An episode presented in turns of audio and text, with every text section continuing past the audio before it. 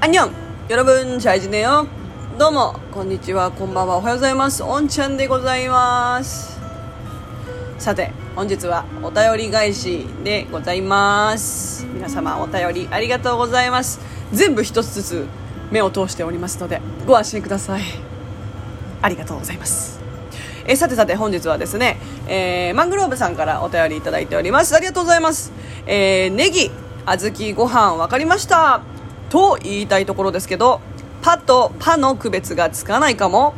パッチムは分かりましたとさ。口内炎少しは良くなりました？ありがとうございます。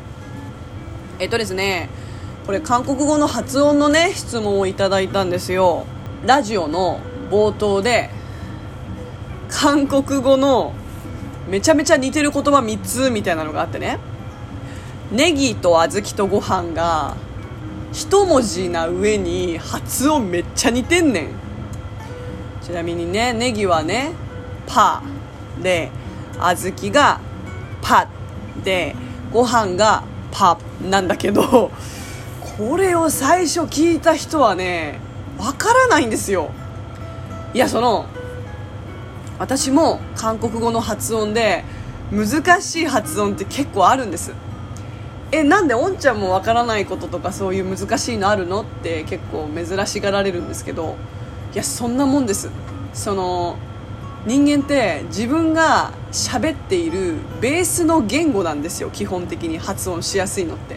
私はもちろん日本語の発音が一番しやすいしだってね皆さんが私の日本語聞いてて違和感は特に感じないと思うんですよ、まあ、なぜならば私は育ちがもうね、0歳の時から育ちがここなんでもう日本語が刷り込まれてるわけです。で韓国語は何で喋れるかっていうと家庭内で使っていたからなんです。これはちょっとね何度も言ってるかもしれないんですけど外国語を勉強する上でどうして勉強しても勉強してもなかなか言葉が出てこないんだろう。喋ろうとしても出てこないんだよねってなっちゃうのは普段その外国語を使うっていう環境を作っていないからなんですよね。まあ手っ取り早い話語学留学に出かけて1年間とかねもう本当にその言語しか喋らないっていうところにいればどんな人でもその言語を喋れるようになります。だって日本語が話せないからねそうなんかねやっぱね難しいなって思うのはちゃんと自分の中にベースの言葉ってみんなあるんですよどんな人も。だから私は日本語がベースだから韓国語で喋っていてもどうしてもね何かを伝えたい時とかうまく感情表現できない時は日本語で喋っちゃうんですで皆さんもねあのアメリカとか行ったり韓国行ったりして、まあね、覚えた言葉は使うと思うんですけどじゃあそれを1対1でその外国の人と喋ってって言われたらなかなか言葉出てこないじゃないですか。仕方ない。だってもう日本語とか自分の言語の言葉その自分の母語になる言語がもうあるんだもん。そっちに頼っちゃうよ。うん。で、まあ、私も家庭で韓国語で喋っていたとはいえベースは日本語だから韓国語を使う機会って家しかないんですよ。あとは親戚と電話する時ぐらいかな。うんネギ小豆ご飯ね。これは私が家庭で韓国語を聞いて育ったからこそ分かる発音なんですね。自分でも不思議なんですけど。なんで聞いても全部同じに聞こえるのにじゃああなたはそれが分かるの？なんでできるの？って言われちゃうと根拠がない。根拠 根拠がないって言ったらおかしいな。あのねやっぱ耳で聞くっていうのはどの言語も大事なんだと思います。ほらスピードラーニングとかってあるじゃないですか。あれ効果あるか私は分かんないです。スピードラーニング私高校の時の担任の先生がめちゃめちゃあれ批判してましたけど聞いてるだけで覚えるわけねえだろみたいな。でもあれ何が言いたいかって、まあ、耳でねその外国語を聞いてればあのなんだろうな。耳で聞くことで覚えてねみたいな。そういう目的だとは思うんですよ。ただ耳で聞いて覚えられるんだったら、まあ、なかなかこ、まあね、苦労はしないんですけど、まあ、私は韓国語を耳で聞いていたからあのその微妙な発音っていうのが分かるしできるんですけど、ね、この「パ」と「パ」の区別が分からない。ね私もこれ不思議だなと思うの。私も何て説明すればいいんだろうこのパパ。えっとねちっちゃい「つ」が入るか入らないかだと思うんですね。ネギは基本的にちっちゃい「つ」は入らない。えっとねこんな感じ。パ。本当にパーじゃないけどよく顔文字あるじゃないですか。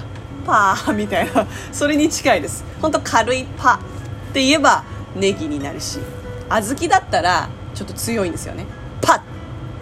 ちょっと破裂音入るの分かりますかね。パッつって。だからなんか人を驚かせる時をイメージすると発音しやすいかもしれない。パッって感じで。そう。で他にもね韓国語って似たような発音めちゃめちゃあってごまと犬も似てるのよ。でもこれは明らかに違うっていうことが皆さんも聞いてわかると思うんです。例えばごまはごまってあのご飯にかけたりする。ごまは「け」って言うんですけど「け」でね犬のこ犬のことは何て言うかっていうと犬は「け」なんです。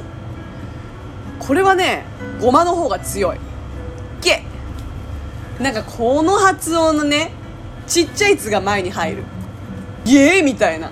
こう何か悪いことをしてる時に見つかって決まり悪くなる感じ「ゲ」みたいな。それに似てる。だけど「ゲ」じゃないんだよな「ゲー」みたいな「キエイ」「ギエイ」「ギエイ」に近い。だから「ギエイゲ」みたいな感じ。もう大雑把すぎだよってね思われてもしょうがない。ごめんなさいね。あと犬はね「毛」「毛」は本当に軽い発音「毛」だから「毛」「毛」って言うけどさ「毛」とまではいかない「毛」ちょっと優しく「毛」「毛」って言うと犬になる。